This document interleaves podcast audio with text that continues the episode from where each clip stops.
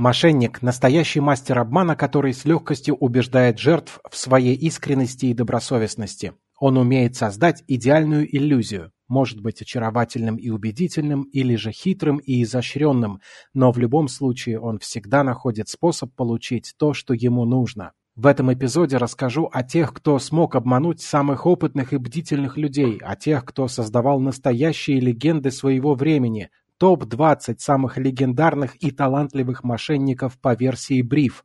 Часть первая, в которой познакомимся с безголосыми обладателями Грэмми, прототипом Паниковского, великими самозванцами и фальшивой принцессой. Бриф Спешл Умение перевоплощаться и вживаться в новые роли отличает блестящих аферистов от дилетантов. В середине прошлого века таким талантом блистал Фердинанд Димара, которого современники прозвали «великим самозванцем». Во Вторую мировую он отправился в армию, где начал жизнь под именем старого приятеля.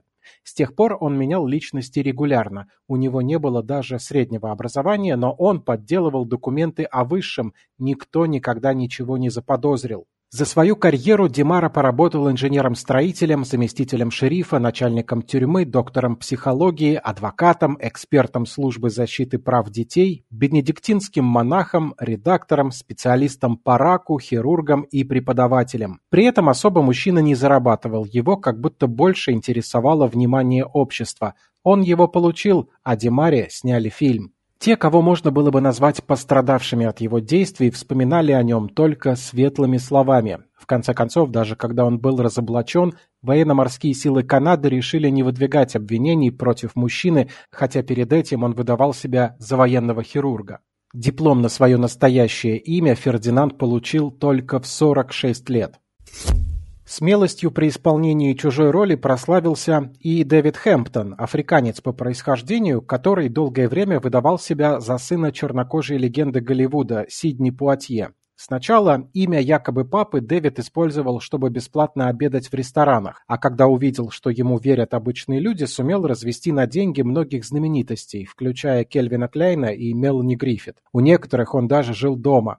Он летал бесплатно, жил в шикарных отелях за просто так, выманивал у богатых друзей деньги и выпрашивал подарки.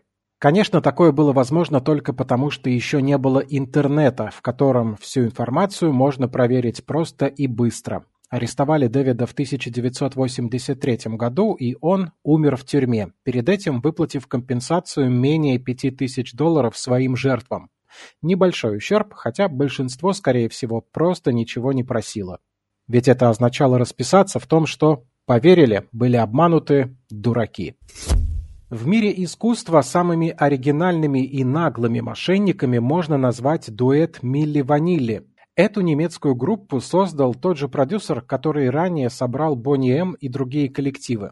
В 90-х грянул скандал. Стало известно, что парни из группы не умеют петь, а голоса в песнях принадлежат другим. Просто хорошие вокалисты были возрастными и для первого клипа наняли молодых танцоров. Они на записи стали изображать пение, и это выглядело так круто, что личности реальных исполнителей решили засекретить, а солистами группы представлять танцоров. До разоблачения в 1990 году дуэт даже получил Грэмми, но был вынужден вернуть награду после разоблачения. Следующая история началась в Канаде, где Кэсси Чедвик, 22 лет, попалась на подделке банковского чека. Тюрьмы она избежала, симулировав психическое заболевание, но потом продолжила преступный промысел. В 1897 году Кэсси начала выдавать себя за незаконно рожденную дочь Эндрю Карнеги, знаменитого и очень богатого стали промышленника. С фальшивым векселем якобы от отца девушка сумела получить в разных банках суммарно почти 20 миллионов долларов, хотя точную сумму до сих пор посчитать не могут. В итоге, пока полиция не спросила у самого магната, есть ли у него дочь-бастард, история не прекратилась. Кэсси арестовали и приговорили к 10 годам, но через два она умерла в тюрьме. Еще одна любительница выдавать себя за других, Мэри Бейкер из Британии, в начале XIX века нацепила на себя тюрбан из полотенец и стала говорить на выдуманном языке. Местные жители не понимали ни слова, пока не нашли португальского моряка в порту, который перевел историю девушки. Оказалось, она якобы принцесса Карабу с острова в Индийском океане. Ее корабль захватили пираты, которые и доставили ее в Англию. В следующей неделе незнакомка ходила по улицам в странной одежде, плавала голой в местных водоемах, пела на странных наречиях, лазала по деревьям. В общем, поддерживала легенду как могла. Все закончилось, когда одна из местных жительниц опознала мошенницу. Ею была дочь местного сапожника. Свои пять минут славы получила, никому не навредила и потом вернулась к рабочим будням и продавала пиявок в больнице до конца жизни. Раз уж вспомнили о дочери сапожника, то и о другом сапожнике надо сказать. Вильгельм Фойкт, мастер по ремонту обуви из Германии, в начале 20 века прикинулся прусским капитаном. В этом образе, во взятой на прокат форме, он отправился штурмовать ратушу города Потсдам. По дороге мужчина встретил нескольких военных и приказал им арестовать главу города, а потом конфисковал городскую казну. При этом его все слушались. Фойкт забрал деньги, приказал всем оставаться на своих местах полчаса и отбыл на вокзал. В поезде он переоделся в свои вещи и пытался скрыться, но в итоге его все равно арестовали и дали 4 года за набег и кражу. Позже его по личному распоряжению кайзера выпустили из тюрьмы досрочно. А вот еще один любитель спектаклей – Джордж Псалмоназар, он объявился в Европе в середине XVIII века и стал всем говорить, что он с острова Формоза. Одет он был как европеец, языкового барьера не имел и рассказал, что его держали в плену аборигены на далеком острове. В доказательство мужчина делился знаниями о жизни островитян. Якобы они все там ходят голые и едят змей. Позже Джордж даже выпустил книгу о бытии и нравах жителей острова Формоза, где в частности писал, что у формозанцев принято многоженство, но неверных жен мужья могут съедать в наказание. Неплохо так заработал на этом остросюжетном документаре. Правда, позже устал играть эту роль и во всем признался. Безобидная шестилетняя мистификация помогла парню заработать и даже прославиться. Гусаров принято считать людьми чести, но Николай Савин, кажется, просто скрывал свою натуру. Во времена Александра II этот молодой, всего 19 лет, корнет был замешан в краже бриллиантов из мраморного дворца императорской семьи. А потом еще и распускал слухи, что это делала свита самодержца для финансирования его же свержения. Позже Николай отправился в Италию, где пообещал местным чистокровных лошадей, взял с них деньги за поставку и скрылся в Штатах. Там он назвал себя графом Тулуз-Латреком и стал заключать контракты на поставки металла в Россию для строительства Транссибирской магистрали. За выгодный заказ сталелитейные магнаты из Америки боролись самым простым образом – заваливали фальшивого графа подарками. Еще позже Николай Савин назвался именем второго сына Николая II князем Константином Николаевичем и чуть не стал царем Болгарии, но его опознал парикмахер, который ранее жил и работал в Петербурге и царскую семью видел. Савина отправили в тюрьму, но выпустили после февральской революции. Говорят, тогда он умудрился продать Зимний дворец одному американцу, но это может быть и легендой. Хотя, если это и правда, не удивлюсь. А как вам человек, который обманул 27 министров Советского Союза? Вениамин Вайсман был ребенком-преступником, неоднократно бегал из колоний.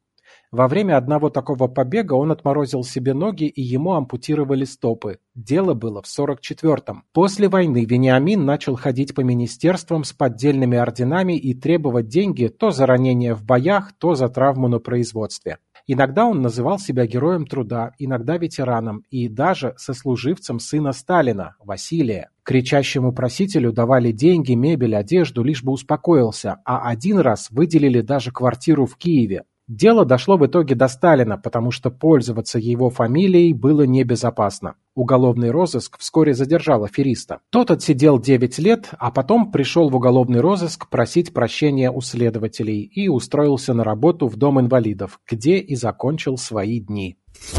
Одна из самых интересных историй этого эпизода связана с одесской мошенницей Микалиной Ковской. Предводительница польских воров, орудовавших в «Жемчужине у моря», стала даже прототипом героя Ильфа и Петрова.